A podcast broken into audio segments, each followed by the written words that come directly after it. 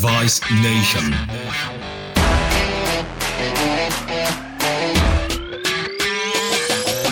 Greetings and salutations, Device Nation. Your home for the greatest show on earth, and we know that show is medical device sales with ideas, stories, and interviews to help take you from good to great. This is Kevin Brown, your voice of Twix in times of Milky Way. I refuse to eat anything that has the word nougat in it. They advertise Milky Way as low fat. You're eating a candy bar. You clearly don't care about such things. You know, not only do I love the taste of a Twix bar, I honestly just love the commercials. The guy does something really stupid. Everything freezes. He has a Twix bar and sorts it all out. Man, I wish I had something like that in the OR. So, Kevin, what is the barometric pressure in the room on the Kelvin scale? If I use a 3.5 millimeter head in conjunction with this extended offset rep eats Twix bar, that would be 3.14 millimeters, doctor. Boom, done. A tech I was talking to the other day wishes he had had a Twix bar as he relayed this story. Very slender girl that he had known from school. He saw her. She had what appeared to be a basketball on her stomach. And he said, Congratulations, I didn't know you were pregnant. She said, I'm not pregnant. He said, Oh, come on, I know you're pregnant. The husband chimed in, She's not pregnant. A third time he went deeper into this hole. I know you're pregnant. Come on. And then it got a little heated. She's not pregnant. He looked at me and said, What was I thinking? Why did I have to die on that hill? Why did I have to argue a third time over whether or not she was pregnant? I asked him, Why is there not a school for these things to teach us young men what not to do so we don't have to step on that landmine. And then it hit me that so much of our lives is based around the anecdotal, right? People aren't there teaching you all these things or saying, hey, do this, do that. It's stuff we just have to learn first person. And that's a problem. Let's look at that word anecdotal. If you've been in medical device sales, you have heard this word over and over again. Anecdotal, not necessarily true or reliable because it's based on personal accounts. Circle that in your mind rather than facts or research. And we usually use that in context of comparing it against something. In this case, that something is peer review. So let's look at anecdotal for just a second. I contend that we live life largely, not only personally, but professionally anecdotally. We have personal situations. We make stupid decisions like ask people if they're pregnant when they're not. We go through life bumbling around for a Twix bar to work things out. And that's just how we do life. Now, the problem with living life anecdotally is that it's limited as it involves a cohort of one, and that is you. It's tainted by perception, which is shaped by life experiences that are exclusive to just you. My daughter and I love Parks and Rec, and we have this dry, sarcastic humor that we use with each other regularly. And we were doing it just riffing back and forth about something. And uh, a lady that was listening to us talk, she thought we hated each other. And it was a perception thing. She didn't realize we, we love each other very much. And sarcasm is a way that we show love. And since she was dealing in the cohort of one, she was absolutely horrified by it all her perception, since she was not a very sarcastic person, was tainted and thinking somebody was meaning something that they actually weren't. And one last thing I've noticed about living anecdotally, so to speak, right? Is that we have a challenge defense mechanism. When somebody challenges us on anything, our first reaction is to shut down or put on the boxing gloves. It's time to fight. I worked with a surgeon who said to anybody who would listen, I don't have complications. I don't have revisions when across the street, a surgeon in a competing practice was busy revising all of this surgeon's failed implants and sending us pictures of them. It got so bad, he had to call the surgeon on the phone and say, Look, I'm revising a lot of your cases over here. You need to check it out and find out what's going wrong the surgeon still couldn't hear it. That challenge defense mechanism was in effect and he just couldn't hear it. This takes us back to the definition of anecdotal, not necessarily true or reliable because it's based on personal accounts. So was this surgeon having revisions? Absolutely was. Was I speaking my daughter's love language? Absolutely I was. Anecdotally, people believed something that was not true. I love this quote by Theodore Roosevelt. In the long run, the most unpleasant truth is a safer companion than a pleasant falsehood. Isn't that good? So, what is the ideal mechanism to uncover that unpleasant truth and at the same time rid ourselves of the distortions that are inherent in the anecdotal? Well, it's peer review. The peer review process subjects a person's work to the scrutiny of others who are experts in the same field. Now, as an aside, you are under peer review whether you like it or not your life is constantly under peer review. I caught the end of that just the other day. I got a message that some administrative person was upset at me because you left your boxes out in the hall. Well, it turns out I really didn't. Somebody in house cleaning pushed my boxes out in the hall and then I got blamed for doing it. So I just had to lay low, take one for the team. But it hit me that everything we do is under peer review. But where things really hit the road is when we voluntarily subject what we're doing to the scrutiny of others. Now, I will say firsthand, this takes courage because we have that challenge defense mechanism that we talked about, right? Putting your stuff out there, putting your precious, as Gollum would say in Lord of the Rings, letting somebody else come back with a sledgehammer and smash it into a thousand pieces. That's not fun. It, it's terrible, actually. So it takes a lot of courage to subject what you're doing to peer review. And to be quite frank, it takes a lot of humility as well to subordinate what you think about your work, your idea, your way of selling to the opinions of others. But one thing it offers is again addressing the limitations that we talked about in living life anecdotally, because that cohort of one doesn't give us a good perspective. I work as a contributing editor for the Journal of Orthopedic Experience and Innovation, a great publication. And I, for reasons that are inexplicable to me, volunteered to edit an article that was dealing with some bowel complications after total joint arthroplasty. As I started reading it, I thought, what have I done? I have nothing to offer here.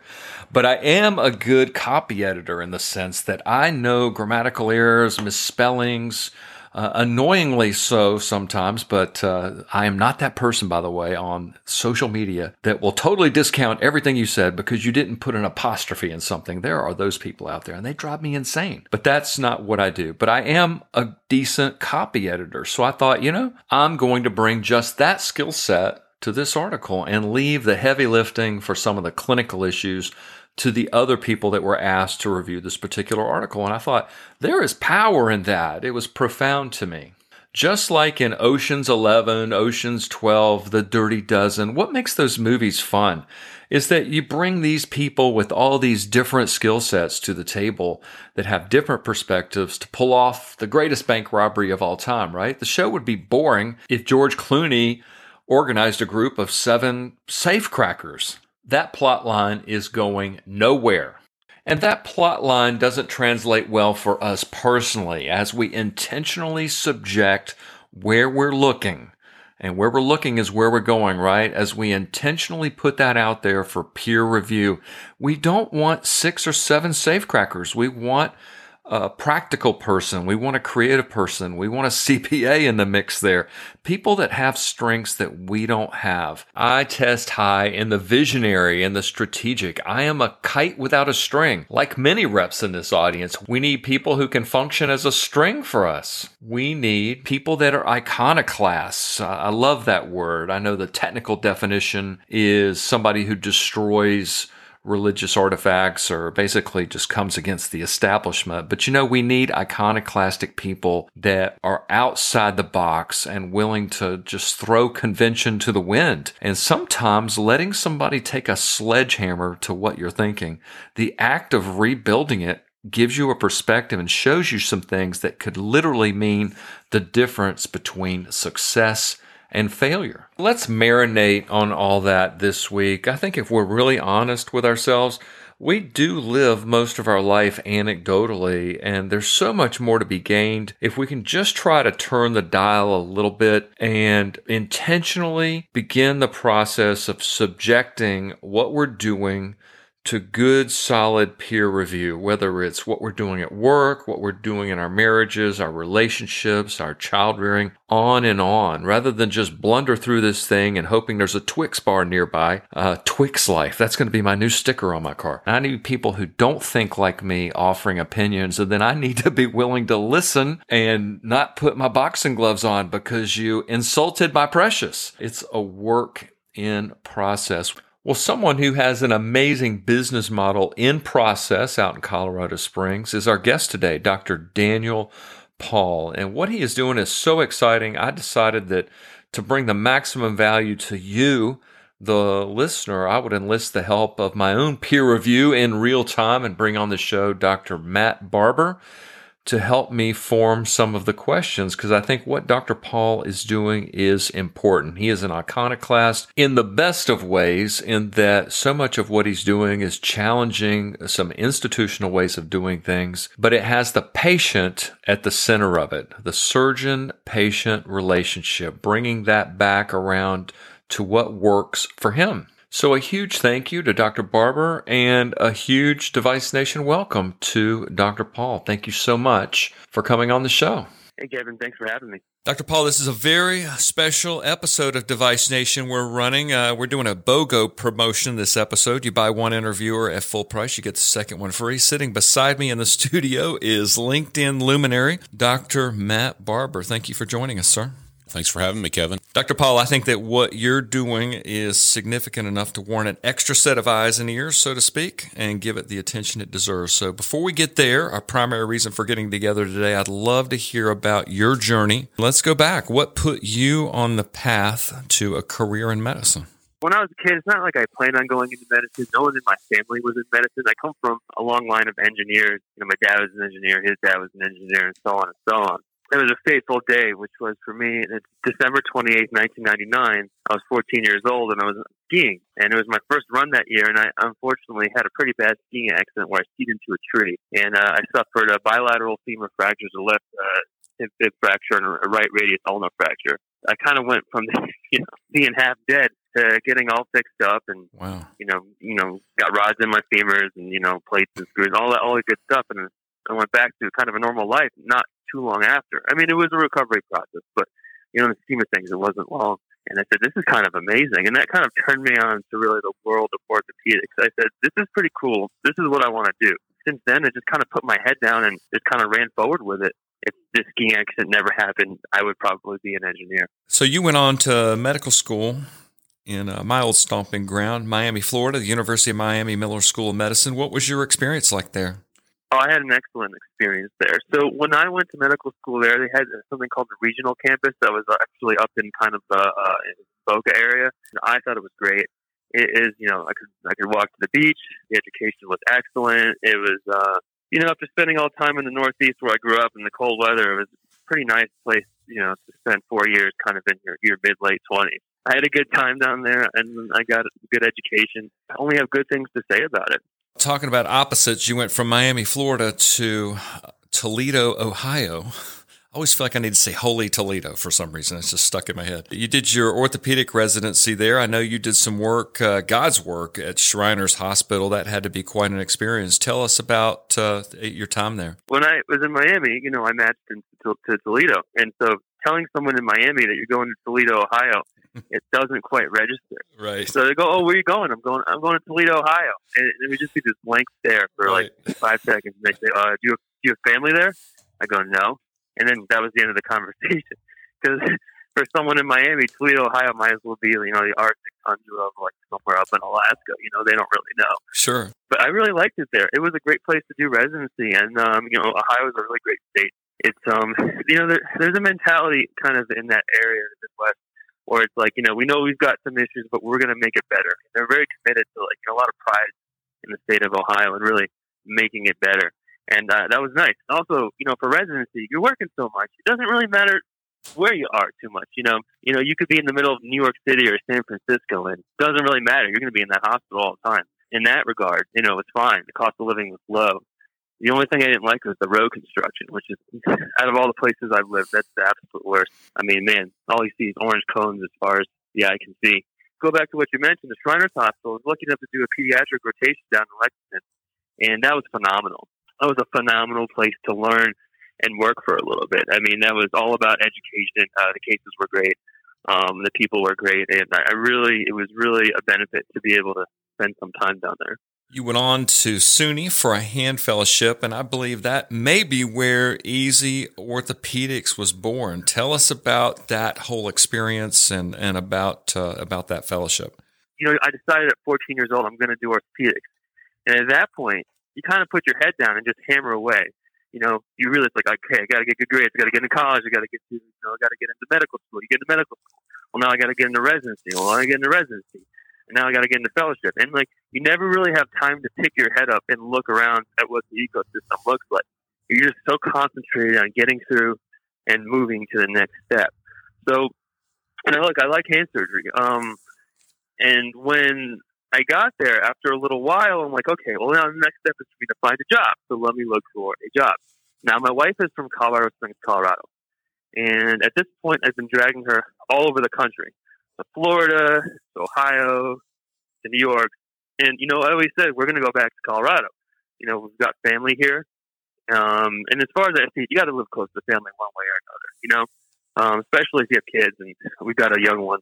So that was what we wanted to do. And it's like, I can't find a job out here. Or the ones I find, you know, it's a competitive market. It's, um, you know, they want you taking their entire general call, you know, like every single day, or you're talking like four month guarantee. And, you know, it's not just me. I've talked to other docs who've tried to come out to Colorado and it can be very tough. So it was just kind of, so that was part, you know, part one. Part two was I interviewed out for a job in Connecticut and all I could see was the senior partner being really bitter about how he used to make so much money in the late 80s, early or early 90s, and like you know how bitter he is today. And you know, I talked to a junior partner out there, and I'm like, "Hey, are you happy there?" I just asked him that, you know. He's like, "Well, it's getting better," and I'm like, "You're miserable," you know what I mean? And it's like the senior, you know, he's in sports, and uh, you know, senior partners have you know full case schedules, and God forbid they throw one his way, you know what I mean? Right. And those things are going on, and then I kind of have a family crisis of sorts. So it was just like existential and like personal crisis all at the same time. And I, I probably for the first time, I picked my head up, you know, and I'm like, what am I doing? You know, there's um, you always think of light at the end of the tunnel, light at the end of the tunnel, and I think it was just this realization that it's a series of tunnels. You know, I'm just sure. in this like loop of tunnels with like, this kind of the you know light at between the tunnels, and um, so I kind of went rogue. You know, I um, I, I quit my fellowship, I broke my lease, and I just moved out to Colorado. And I'm like, well, what am I going to do? And you know, looking around, I had one friend from medical school, and he does primary care, and he's down in the South, he's down in South Beach, and he started this house call practice. And not only was he happier than anybody I knew, um, you know, he was also doing better financially than anybody else I knew. So it was kind of this. I don't really know if this is going to work, but I'm just going to go for it. So that was kind of how everything started. I know I'm an orthopedic doc. I'm not a primary care doc, and I don't know what this looks like for orthopedics, but let's see if I can't figure it out. And that was kind of the start of the journey. And I mean, I had to figure a lot of things out. Like, what does this look like? How does this work? You know? And at the time, um, I was living with my in-laws. living in the basement my in-laws, my wife and my kids. I'm trying to figure this thing out. You know, meanwhile, friends coming out of fellowship, their colleagues, you know, making hundreds of thousands, and I'm here rubbing two sticks together in the basement. But that was the start of the journey. Daniel, this is Matt. In hearing about your practice, I mean that that is exactly what comes to mind is this model of direct primary care, which I don't know if, if the audience is entirely familiar with that, but is sort of a an offshoot, if you will, that that concierge type care, uh, particularly in primary care, where somebody pays basically a retainer amount to a, a, physician and they take care of them uh, for the year uh, on a cash basis. And obviously, an, an internist armed with a lot of knowledge and, and a few good lab studies can take care of a ton of stuff for a patient on a, a pretty low cost right. basis. I, I've always been intrigued with this idea of how this translates to really not just orthopedics, but anything surgical, you know, where you've got hospitals and ambulatory surgery centers and things involved, and sometimes implants. And I mean, was there anybody else doing anything similar or any kind of model you went from, or did you just jump in this thing? No, I mean, yes and no. I mean, the only models I had were based on primary care, so there wasn't any orthopedic model. I mean, I had to figure out everything from you know from scratch. Like, what does this look like for the specialty? And just to kind of, you know, I think something that is, I find confusing that's good to clear up is the difference between so you're right. Direct primary care doctors, the basic idea is a patient says, hey, let me pay you $100 a month or whatever it is. And the direct primary care doctor says, that's great. I don't take any insurance. Um, you can come see me as much as you want. You can get labs at cost. You can get medications at cost. They have a lower patient panel. They can call and text their doctor. To me, I think it's better uh, medical care. And uh, usually the doctor is much happier, right? They're not dealing with insurance or hospitals or anything. And the patient is too. So that's kind of your direct primary care world. And that's been around since probably 2010. And that's been expanding. Um, concierge medicine, which kind of people conflate the two, is really when you have an insurance based practice and then you build a patient on top of that, meaning that you bill them for insurance and you say, hey, if you want extra access to me, it's, you know, $1,000 a year or 2000 or They tend to be more expensive. But it's, it's a subtlety there. And, you know, when you talk about concierge, you think of like, you know, like high society type stuff. In direct primary care, there's a lot of you know small business owners or people that don't have insurance, and it ends up being a really excellent option for them to get high quality medical care. Figuring this out for orthopedics, I mean, there's a lot of things to figure out. The first and foremost is that I don't take any insurance, and I think that's super important. The model I'm doing is completely incompatible with that. If I were to take insurance, I would have to hire five people. And by the way, my office staff is me and my wife, and for a while was just me, and that's all I need right now I would need to hire five billers and coders, and like, and then all of a sudden, okay, well now I need to pay these five billers and coders. You know, I need to see a lot of people, and all of a sudden you're running this volume based game, volume based practice. So it's high overhead, high volume practice in the insurance world. You know, you end up spending less time with patients, and in my opinion, you do worse job. You know, it's like asking someone to paint the wall of a house. Here, you can spend as, as long as you think you need to paint this wall and do a good job, or here's 10 minutes to paint this wall. I mean, you can do it, may not necessarily be a good job, but you can do it. I think that's kind of the ecosystem now in orthopedics. If you're seeing 50 people a day, which you know some of these guys who are really busy are, I mean, you don't or have more. a lot of time with the patient, right, or more. Yeah, I've seen it. I mean, you can come up with a diagnosis and treatment plan pretty quick, but that doesn't mean the patient understands, you know, what the hell you're talking about. Oh, what did the, what did the doctor say? I don't know, something with my elbow, but I need surgery next week. You know, that's not that's not it's not good care. I mean, even if you meet the standards of care by definition. It's a different model. It's, it's, it's low overhead, much lower volume, and I spend a long time with people. It's um, and I've taken this from the direct primary care doc. Instead of a transactional based appointment, it's relationship based, meaning that I just spend more time and you really develop more of a relationship. And I think that leads to higher quality of care, in my opinion. Same doctor, right? But just the business Sure. model of delivery is different and, and I think it's superior. But yeah, if you're stuck in this insurance world, I mean, the problem is it's not static. So your overhead goes up as time goes on because insurance companies are not incentivized to pay you. And what that means is they make you jump through more hoops. Not only does that waste your time, you need to hire more staff, more staff, higher higher overhead, not to mention office space requirements that you need. I mean, how many of these offices have just the whole floor, a whole area just for billers? And then you know, overtime reimbursements go down. So you end up working harder, making less. And in my opinion, delivering crappier care as you see more and more people. But that's kind of the core of the business model. So yeah, I don't take any insurance. I don't take Medicare. I don't take TRICARE. Don't not don't take Medicaid. No, nothing. And because of that, you know, I'm super lean. You know, even my medical record system. What do you really need in a medical record system? You need something that keeps notes for you, and that's HIPAA compliant. I don't need an EMR that people buy. I mean, those are made for billing. That's why doctors don't like them. It turns doctors into billers. Docs don't like that, and um, they're clunky and they're expensive. I pay twelve dollars a month per user for my HIPAA compliant Google Drive through G Suite, and it's just templated word notes and orders, and that works perfectly.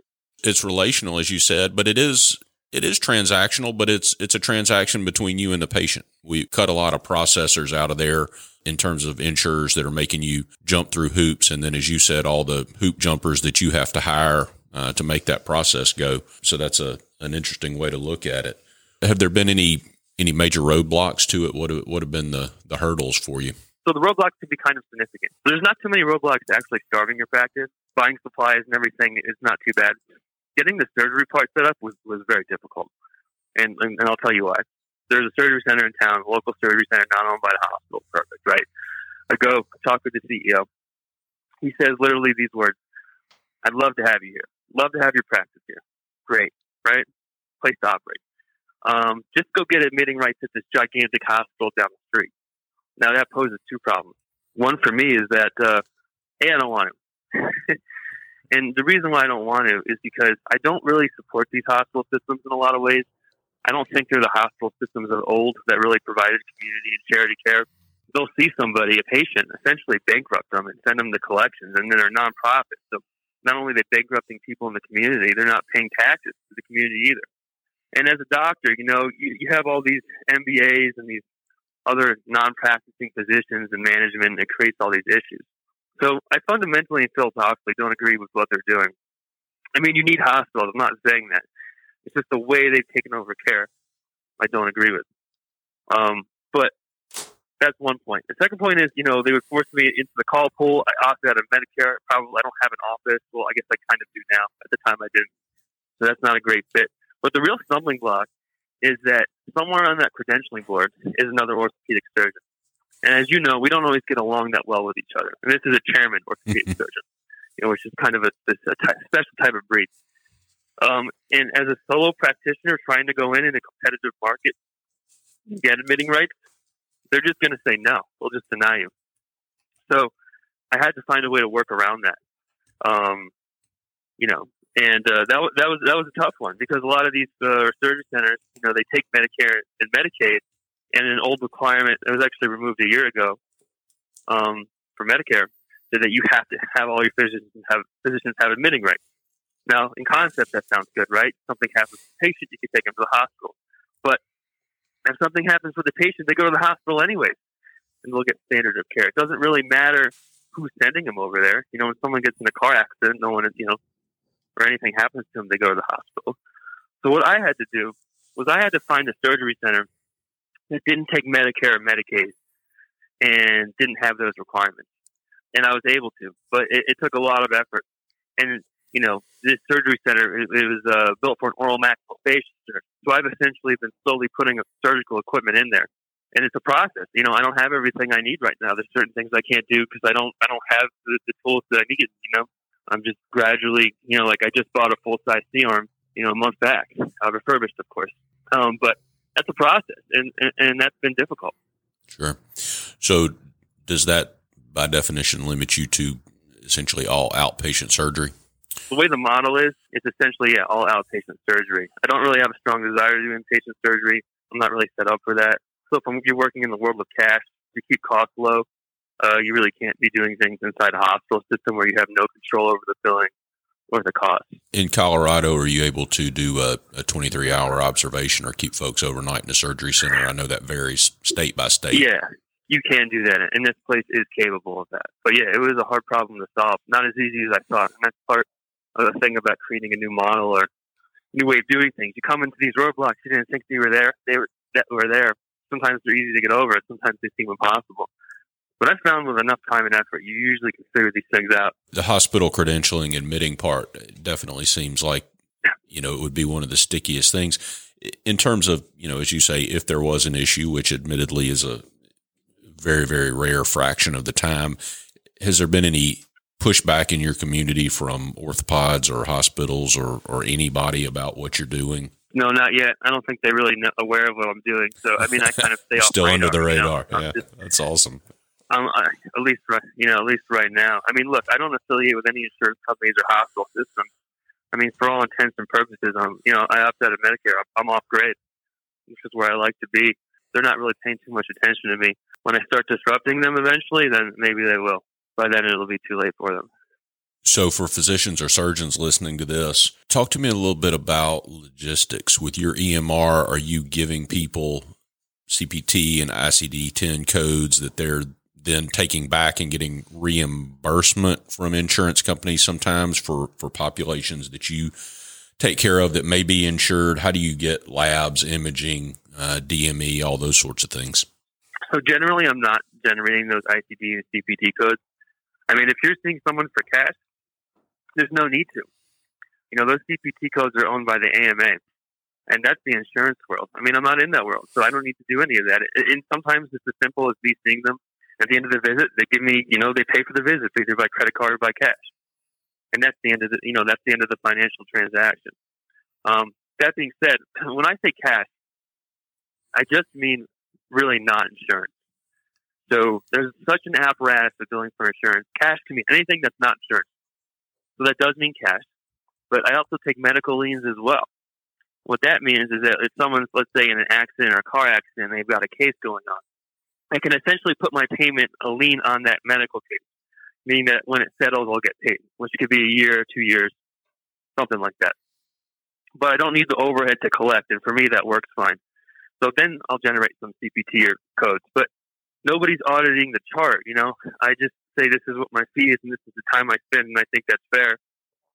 And um, sure. you know, and your your patients nobody. agree It's to not like that, the and y'all had a say you didn't transaction. do. Right. It's not like just saying, "Hey, you didn't," you know, you didn't fill out the review systems or whatnot. So I don't need to generate that. As far as figuring out imaging, you know, I'll see patients at an imaging center, and they have some offices that aren't really used, and it's all cash prices. So the beauty, about that is if I say someone needs an MRI, I can get an MRI the same day, and it's you know much less than it would be through insurance, especially if they have a high deductible. So you're paying someone's paying three fifty for an MRI. If you have insurance, you have a high deductible, you could pay a thousand dollars, same MRI, and I don't have to spend an hour on the phone um, you know, talking to one of the big insurance plans, you know, trying to convince, you know, a nurse who's five states away that somebody needs an MRI based on the exam I did. So that's certainly a benefit. You know, as far as labs, um, there's a local primary care doctor who, if someone needs labs, they'll send them over there. And that usually takes care of that. And you can get pretty low negotiated lab costs. And DME, um, I basically just bought some DME and I, and I carry it around with me. And if I think I need to use it, then, you know, it's not super expensive. I can, you know, give out a wrist brace or a splinter or something like that. Um, so those those problems aren't they weren't super difficult to solve. And I think at least in the world of uh, you know direct payments or cash, um, the imaging thing is a lot easier. But yeah, certainly if someone says I had a fall and I hurt my elbow, I'm going to say, well, you need X-rays before I can see you, you know, and I'll send them to imaging before I see him, or I'll see him at the imaging center at least on my radar, it, it, seems like too a lot of these imaging centers have definitely made a push toward having cash pricing available for folks that are uninsured or exactly what you described a situation where they're insured and have a super high deductible and it's actually cheaper to pay for the study outright than to pay their copay or deductible on an insurance priced exam. Yeah. I mean that's the insanity of it, right? I mean not like it was 20 years ago where, you know, you had a good insurance plan, wide network, low deductible, and kind of just paid for stuff. You don't have that. I mean, now you have high deductibles, networks are razor thin. You have no idea what you're going to be paying. So even if you do have a good insurance plan, it may not cover anything. When you get in the world of, you know, cash, it may actually be less if you just pay out of pocket, and it's easier for you. You'll get it faster, and it's easier for the doctor too. It's just you just we just you just cut out the middleman. That's really not adding any value. I think that kind of comes back to the central, the core of you know what I'm trying to do is cut out all these middlemen in the healthcare system that aren't adding any value. They're not adding anything to patient care. I mean, you look at some offices, they take a picture of their office staff, and it looks like a football team. They've got so many people. And if, if your office picture looks like a football team, then you, you're going to have issues. You know, and most of those people are, are non-clinical. And you got to ask yourself, what are they really adding? What is all this really adding to the doctor-patient relationship? What do you really need? Well, you need a doctor or a provider. You need a patient. And it turns out you really don't need much else. And that's kind of what I've been doing. I mean, obviously for surgery, you need a lot more staff. That's a different animal. But for most interactions, you really don't need all that stuff. In a very broad sense, and, and if you try to run them down a little bit by category in terms of demographics and what they're after and what these relationships are like, who are your patients in this model? It's a great question what my patient population is. So, you know, like I don't take Medicare. So right away that cuts out mostly everybody over 65, right? Which cuts out a whole subsection of orthopedics. I do see them sometimes, um, people, you know, over that age, but you know, it's because they're, they're mobile, they can't leave the house, they really need someone to come see them. Most of the people I'm seeing are uninsured or they have insurance with a very high deductible, or they're sometimes involved in some sort of like auto act. So the population tends to be healthier uh, and younger. You know, most people are probably around middle income. I do see people on Medicaid. I don't take Medicaid, but I'll see them through one mechanism or another.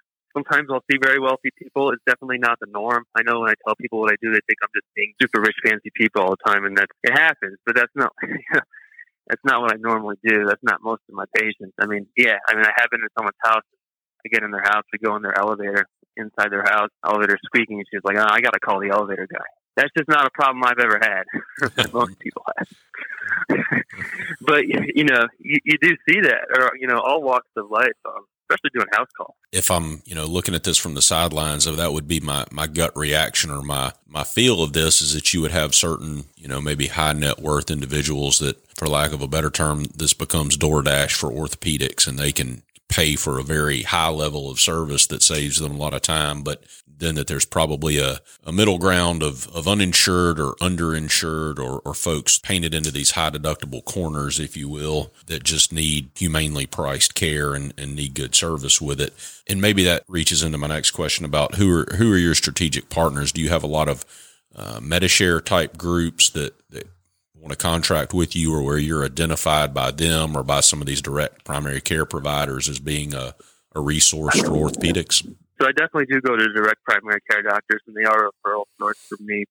Um, with the Medi-Shares, that's been more of a work in progress. I've certainly tried to do that. Sometimes these relationships take time to get that going my next real target is employers. Direct primary care doctors are doing this, and and I think they're really far ahead of us because they've had to be. So they've hit this kind of pain point squeeze, you know, in this volume insurance billing game where they're so unhappy that they've kind of had to find another way of doing it. Happy, and also it doesn't financially work that well. So they've they've, they've kind of created their trailblaze the path in direct primary care. I think orthopedics maybe eventually will get there. We just haven't hit that same pain point yet. We will, trust me, but we're not there yet health insurance is getting so expensive. You think of it on the individual level, but you got to remember employers are paying the brunt of it. So if you're working somewhere and you're not getting a raise, it may not be because it may be you know part of the part one of the reasons could be because the premiums go up every 20 percent every year. So instead of you getting a raise, that twenty percent goes to the health care companies, you know, to the insurance companies. And the broker who sets this all up, they get paid a percentage of the premium. So they're not trying to stop a lot of employers are really getting squeezed. They're going, how can I contain these costs? And some of what some of them are starting to do is they go, you know what? I'm just going to pay for everything out of pocket cash. I'll get a stop loss insurance policy if things get too far out of hand. And um, they look for cash based, you know, solutions that provide direct contracting. And I think in the world of orthopedics, essentially as musculoskeletal cost containment, that area hasn't really been tapped. So that's something that I'm working on you know, but negotiating with employer groups is not something you kind of do overnight. It's something that takes time. But I, I really think that's an area that needs to be explored. I mean, things are so crazy right now that what some employers will do is they'll pay for someone to get surgery, you know, down in Mexico or Costa Rica, and they'll pay to fly uh, the, the, their employee out and their employee's entire family out. And in some cases, they'll even fly the surgeon out from the United States and that ends up being less expensive than doing it down the road at your local hospital. Things are kind of insane, and they're just trying to make some sense and of the insanity and find some way to just prevent these costs from going off the rails. You know, my goal is to do that and to have these um, companies drop their insurance plans once they realize that they're not actually providing any value and that they're incredibly expensive. I think that would be a real win because these things aren't going to change unless something makes them change. And I don't think you can really do it from a legislation standpoint. I think it's got to be done from an economic standpoint.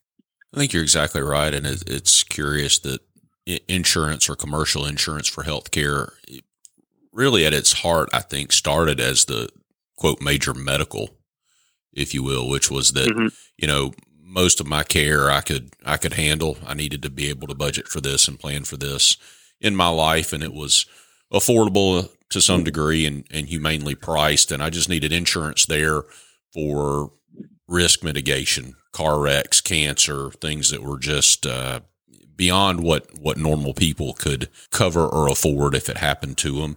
And then it evolved into something entirely uh, perverse and different, as you've described. So I think you're exactly right. And then I think the the flip side of that is employers that are, like you said, get a stop loss policy. They they can they can buy all these services a lot cheaper and then just have a, an additional reinsurance policy, if you will, for risk mitigation of really catastrophic events that are exceedingly rare. I think when Medicare came out in I think 65, it kind of blew the doors open on all that, and that's when you saw prices rise a lot, and a lot was from physicians, you know, because at that time Medicare would just pay reasonable and customary. Well, if you and the four other surgeons in town, you know, start charging more, I mean, well, then that's customary in that area. And then I think that all changed in the early 90s when they introduced the RVU system, and then it's kind of been clamping down since then. And it makes it tough because, you know, if you're, you know, you end up working harder and over time, reimbursements only go down. So if you look at joints, right, and, and you know, I don't do any joints, but the reimbursement for joints, at least out here in Colorado, you get paid less dollar per dollar for doing a joint now than you did 20 years ago in the year 2000. And, and that just keeps trending down. And, you know, if you're a doctor and you're reliant on all these insurance payments, right? Because if Medicare makes that decision, a lot of insurance companies will say, we pay 120% of Medicare. You're kind of forced to take it. And like I said, as the overhead requirements go up, I think it's just a losing game in the long run, not only financially, but just also frustrating. It's very frustrating and, um, you know, all the mental strife that it causes. I mean, for you to know that you're working harder now and you're not doing as well and you don't get to spend as much time as you did maybe before. So that's kind of where I see that going, and not just for joints, but really for all orthopedic procedures. I think ophthalmologists. Now, maybe one of you guys will know more than me. I think ophthalmologists used to get paid a real lot for doing cataracts in like the late 80s, early 90s. And at some point, Medicare clamped down on it, and I think they get a fraction of what they did then. And so they moved it from hospitals to ambulatory surgery centers, you know, now then they start moving it into their offices. But you know, where are they going to go next? Their car? I mean, it's a losing battle. Dr. Paull, when I lived in Miami, I, I saw many a, a, doctor's office with a sign on it that said, uh, "We do not carry malpractice insurance." And I was just curious, what does that landscape look like in the concierge world? Malpractice can get so expensive in Florida, like I say, especially for OB-GYN. It's so extremely expensive that the doctor will say, "You know what? I'm putting all my assets in my, my, my wife or my husband's name and uh, I'm not carrying malpractice, and they end up not having any assets. So that's the strategy down there. Right. So yeah, for me, um, it, it, it, took a fair amount of work to convince, uh, you know, find the appropriate broker who could find the appropriate underwriter that this actually isn't very high risk.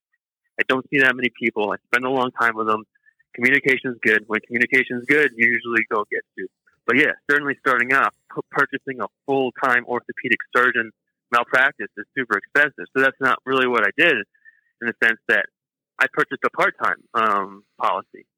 And that ends up being pretty affordable. And if you look at the amount of hours I work, it is part time. I mean, I spend time working on the business, you know, just, but as far as patient care, I mean, it is part time. So that was actually pretty affordable. Two uh, strategic questions for you. The Surgery Center of Oklahoma has really tapped into this growing market for uh, price transparency. Mm-hmm uh, cash pay surgeries, uh, given the high deductibles.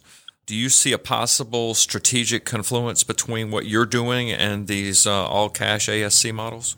I think the Surgery Center of Oklahoma is like the model to kind of follow right now. And you got to remember for cash based surgery, there's not that many places. So your catchment area is very large. I think that's something that I would like to build out here. Obviously, I'm working on that, and that just takes time. And, uh, you know, that's the eventual end goal you know, and if you do it right, you'll get people from, you know, from all over the place. That's the business model of cash pay. You know, and if you start combining it with insurance pay models, it's hard. It's hard in any business to get two business models working at the same time that are different fundamentally. So the benefit of cash pay is you don't need all this overhead, you know, and of all these coders and billers. So it, it's sometimes difficult to do both at the same time. Um, you know, and, and it's kind of sad in a certain sense that if someone says, "Hey, I do want to pay cash for this carpal tunnel," how much is it going to cost? And those surgery centers say, oh, I don't know. You know, nobody knows. Like, how do you not know? Well, anesthesia costs this, facilities this. Why can't you bundle it all together and give somebody a reasonable price, you know? But they can't do it. It's not built for that. It's this opaque pricing where they keep everybody in the dark on purpose. And if, if, if you're in the world of insurance, things are covered, they're not covered. But if you're in the world of cash, you can really get creamed by these billing practices because you just don't know what you're paying. You know, what else do you buy where you don't know what you're paying? If you're buying a car, or a house, or anything, you're buying, you know, some apples at the supermarket. I mean, you know what it costs. Why is it that for you know surgical things or in the healthcare world, you just nobody can tell you. You know, or if they give you a quote, it's not binding. I mean, what's that worth then? you know? But yeah, it, it, Surgery Center of Oklahoma, as far as I'm aware, just does cash, and that's all they do. If you start doing both, I think it's hard to do both at the same time. I think one of them will ultimately win out, and it will likely be the insurance model because that's where all your resources will go. Yeah, I was thinking possibly a kind of a joining of these two mindsets of, of having a cash pay uh, concierge model feeding the all cash ASC and, kind of joining forces to do it all under one roof. So I think that ultimately I, I may end up going to that sort of model. But like, you know, when figuring all this stuff out, it's piecemeal. You know, solutions yeah. that come up aren't perfect solutions all the time. Right. And I kind of just have to build as I go. I mean, when I started, I mean, when I first started, right, I had no idea how to get any patients or do anything. I said, oh, yeah, hotels, right? Because at this point, I'm just doing traveling, right? And I'm like, hotels would be a good thing. So I went to some nicer hotels and I'm like, hey, this is what I do if anyone, you know, gets injured or sick or whatever. And like, they just wanted me to leave. They did not care what I was saying at all. I gave them business cards. They probably threw them in the garbage, you know? it's like, okay, that doesn't work. Let me try this. I'm like, oh, CrossFit. Yeah, CrossFit people get hurt all the time. I'm like, this will be good. So I go to a few CrossFit gyms, and um, you know, I talk to them, and they're very nice, and they're very, you know, you know, like listen to what I have to say, and then never get anything from them, you know. And I'm like, I realize I'm like, CrossFit people hate going to the doctor. They won't go to the doctor unless their arm is falling off, and even then, they probably don't want to go. And it's just been kind of, you know, like walking, you know, like trying to feel your way around the dark to figure out like what actually works here. It's a lot of trial and error, and I think any venture like this is a lot of trial and error, but you know, you can have a lot of failures, but you only need a few successes to really do well. As long as you know you, you know you're smart about it, and be careful who you uh, contract with. I'm a bit older than you, and I remember a show called Trapper John MD, and the doctor had an RV parked out in the parking lot at the hospital.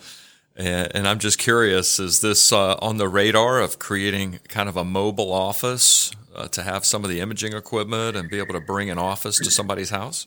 Yes and no. I mean, so when I first started, I only I didn't have an office, so mobile had to be it. And there are certainly people that are like, "Oh, I'd love that you can come into my house." And it worked out really well. There's other people, and you know, for me, the cost is the same. Whether I go to your house or you come in the office, it's the same cost. That's that. I built it that way.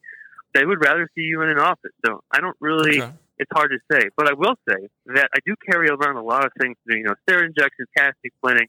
I can do mostly anything you do in an office. And recently, I got an ultrasound, a point of care ultrasound, and that's been phenomenal because you know now I can look at someone's uh, rotator cuff while I'm at their house, or you know if they think they they injured their SL ligament in their wrist, I can have them clench their fist and I can look at it right there.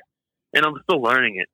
And it's you know I didn't graduate too long ago, but ultrasound just wasn't part of the education, and I really think that it probably should be because there's so much value of just being able to image these things immediately and increase the accuracy of your injections. That's kind of where I'm at as far as like mobile care. You know, at some point, will I add more to that?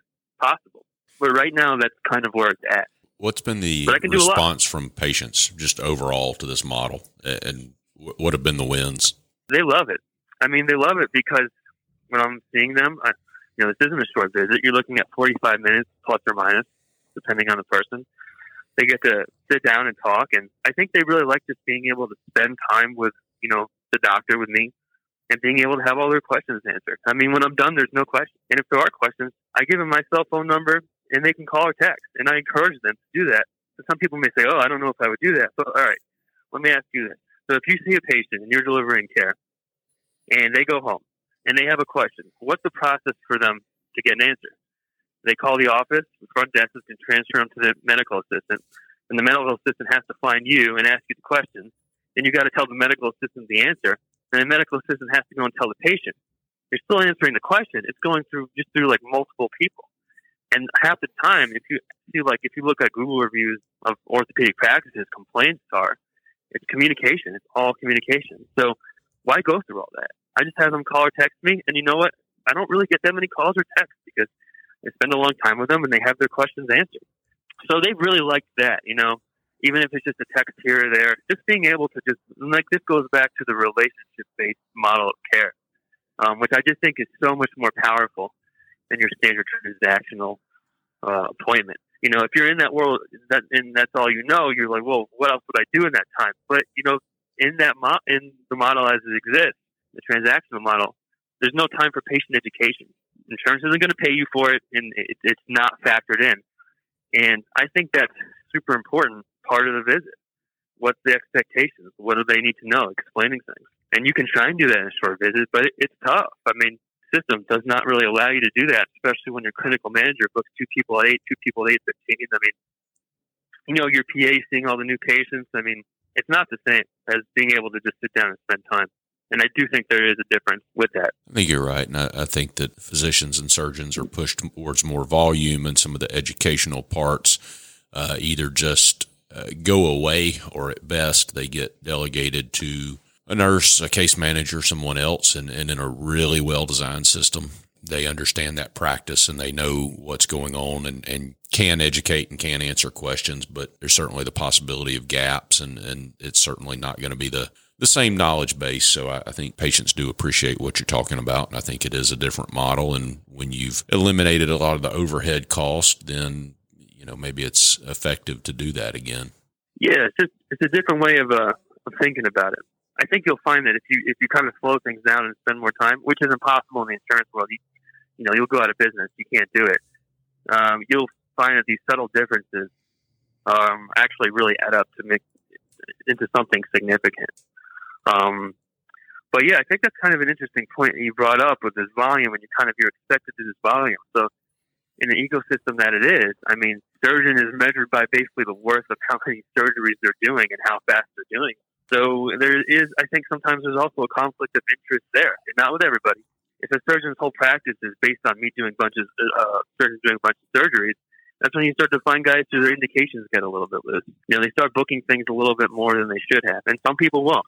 And then the problem is if they're not doing that, they get pushed out by their partners or get pushed out by the hospital system you know, I heard a story one time of a was a prominent shoulder elbow surgeon. He wasn't doing as much volume as uh, the hospital administrators would have liked, and he's like, "Well, why didn't you operate on this guy?" But well, he didn't meet the indications for surgery.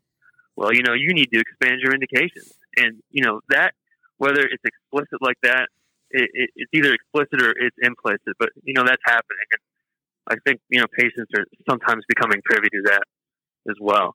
And I think that's a tough spot to put a surgeon in. And as a surgeon, that's a tough spot to be in, knowing that if you know if I don't keep my if I don't keep my blocks full, you know I'm going to have issues. I mean, that's a conflict of interest.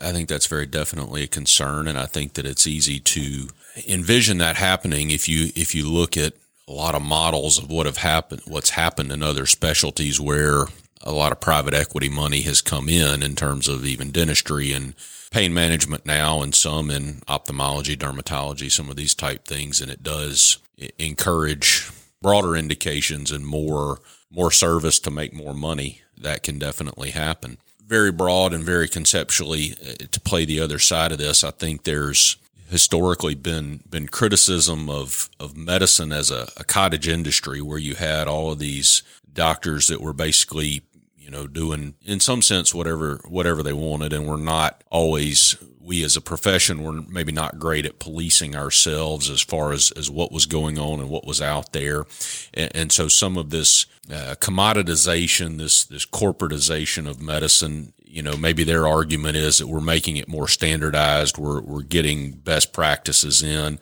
One, is that real? Is that e- even a thing? And two, you know, how do you account for this if, if you're sort of democratizing and decentralizing things the way you might in this uh, direct care model?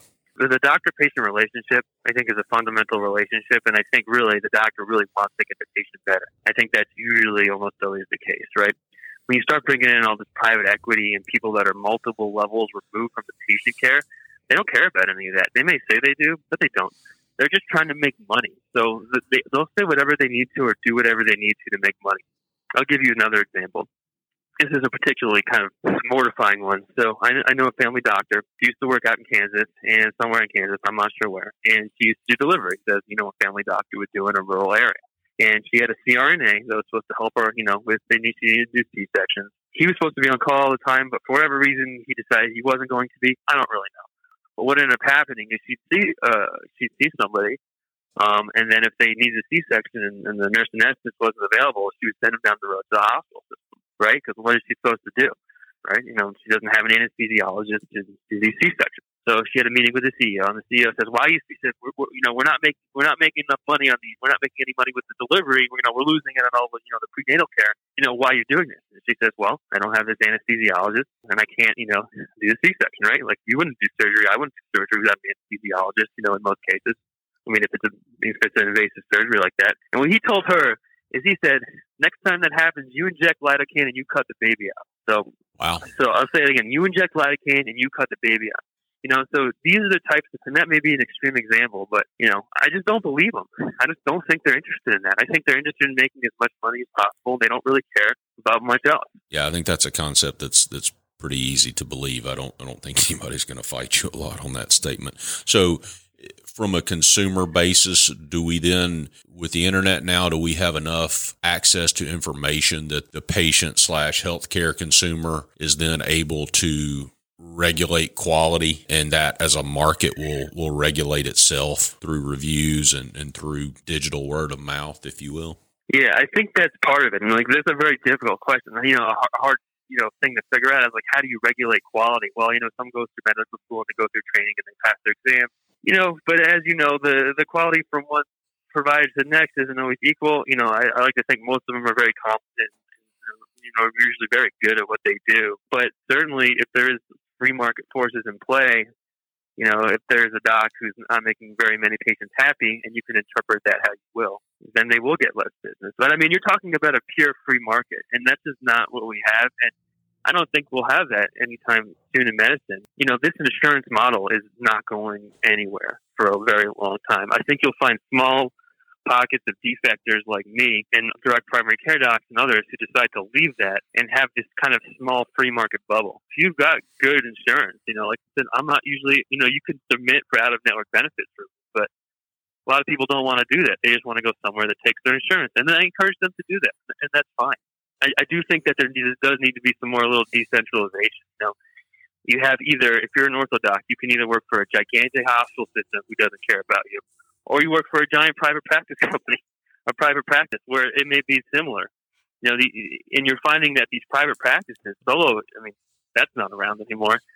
You know, besides someone who's doing, you know, went rogue like me, and you find these larger groups, and they're having a tougher time surviving. You know, competing with this volume and decreasing reimbursements, higher overhead costs and they're getting swallowed up by you know these uh, hospital systems, and it's just these massive conglomerates. And I don't think that's really good for specialty orthopedics or probably any other specialty. I, I think that doctors need to be independent to a certain extent, and that allows them to just do what they do. And when you start constraining them in these ways, I think it does affect care. And then, you know, look, docs aren't happy with this either. You know, most docs are, honest to God, pretty miserable. It's the highest suicide rate of any profession. I mean, there's a reason for that. And I think at its core, it's an awesome job, and I really like doing it.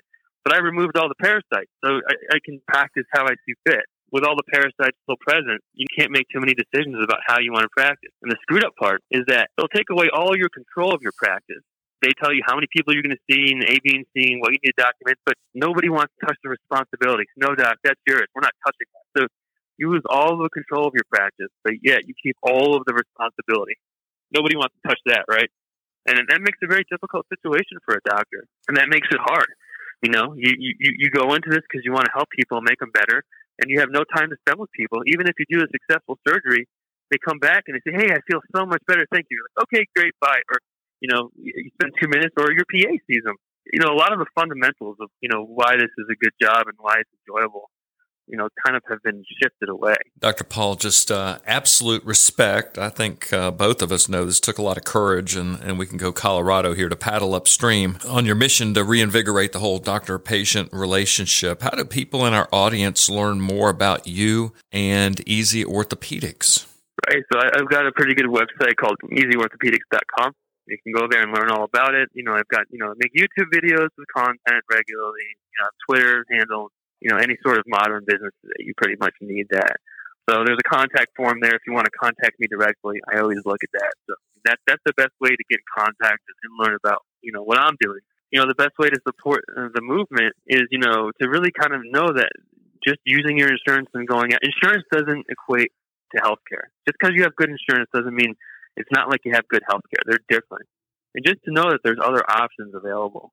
I want to pivot just for one second and uh, tie us up with yeah. a, with a, a quote that I read. If only I had been given a copy of Dr. Paull's book before I entered medical school, it would have saved me so much heartache and time from taking MCATs through selecting residency and even achieving board certification. Not having this book I felt like others kept a secret they didn't want you to know. Well, thanks to Dr. Paull, the secret is out. And that was Dr. Polanski on Amazon. I was reading yesterday just one of many glowing reviews on Amazon surrounding your book. Uh, so you got into medical school. Now what? A guide to preparing for the next four years. Uh, I didn't want to let the show get away with us without asking. Uh, you know, it's no, it's no small feat to write a book. So congratulations. Uh, what, what inspired you to write it?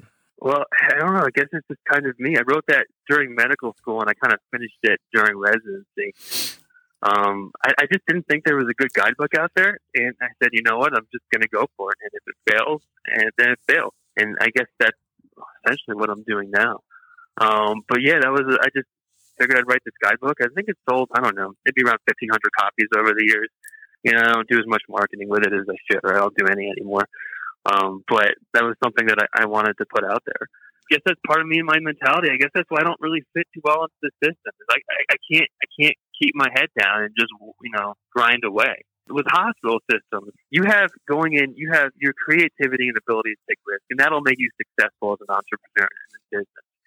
And when you're training in the hospital system, they crush that if you think there's a hospital way of doing things, there's a system process that you think is totally bonkers, and you say it's totally bonkers, they go, yeah, well, that's how we've always done it. And not just that, they beat it out of you. That's, you know, that's what happened to me early in my resume. I got in trouble a lot as an intern, not for medical stuff, but because I would see things I thought were ridiculous and I would say it, and they'd be like, oh, you can't say that.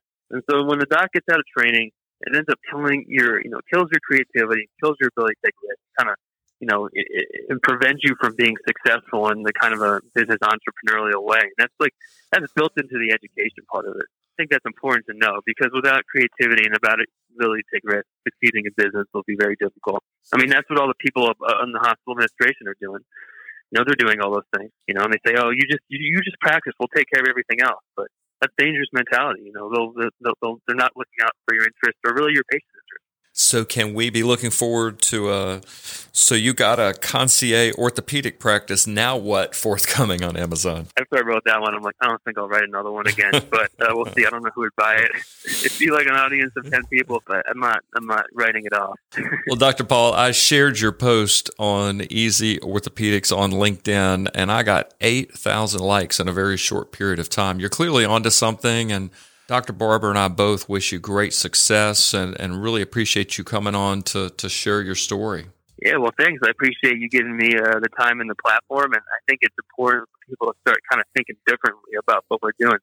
Dr. Paull, thank you so much for coming on the show to share your inspiring story. Really exciting what you're doing. Takes a lot of perseverance, takes a lot of courage to do what you're doing. And a huge thank you to Dr. Matt Barber for coming back on the show. Your wisdom and insight are always appreciated. Thank you so much. Great proverb plans fail for lack of counsel, but with many advisors, they succeed the original peer review. So as we go into this week, let's be thinking about our dirty dozen, so to speak, our Ocean's 11. Who are they? Do you have people on your team that you can subject your hopes, your dreams, your plans to for good, solid peer review? I love what Dr. Paull said about thinking differently. And you know, thinking differently can be good, it can be bad as well, right? That's why we need the counsel of many. I hope you all have an awesome week. I appreciate each and every one of you. I hope you're safe this week, hope you're successful, and wish you all the best in your selling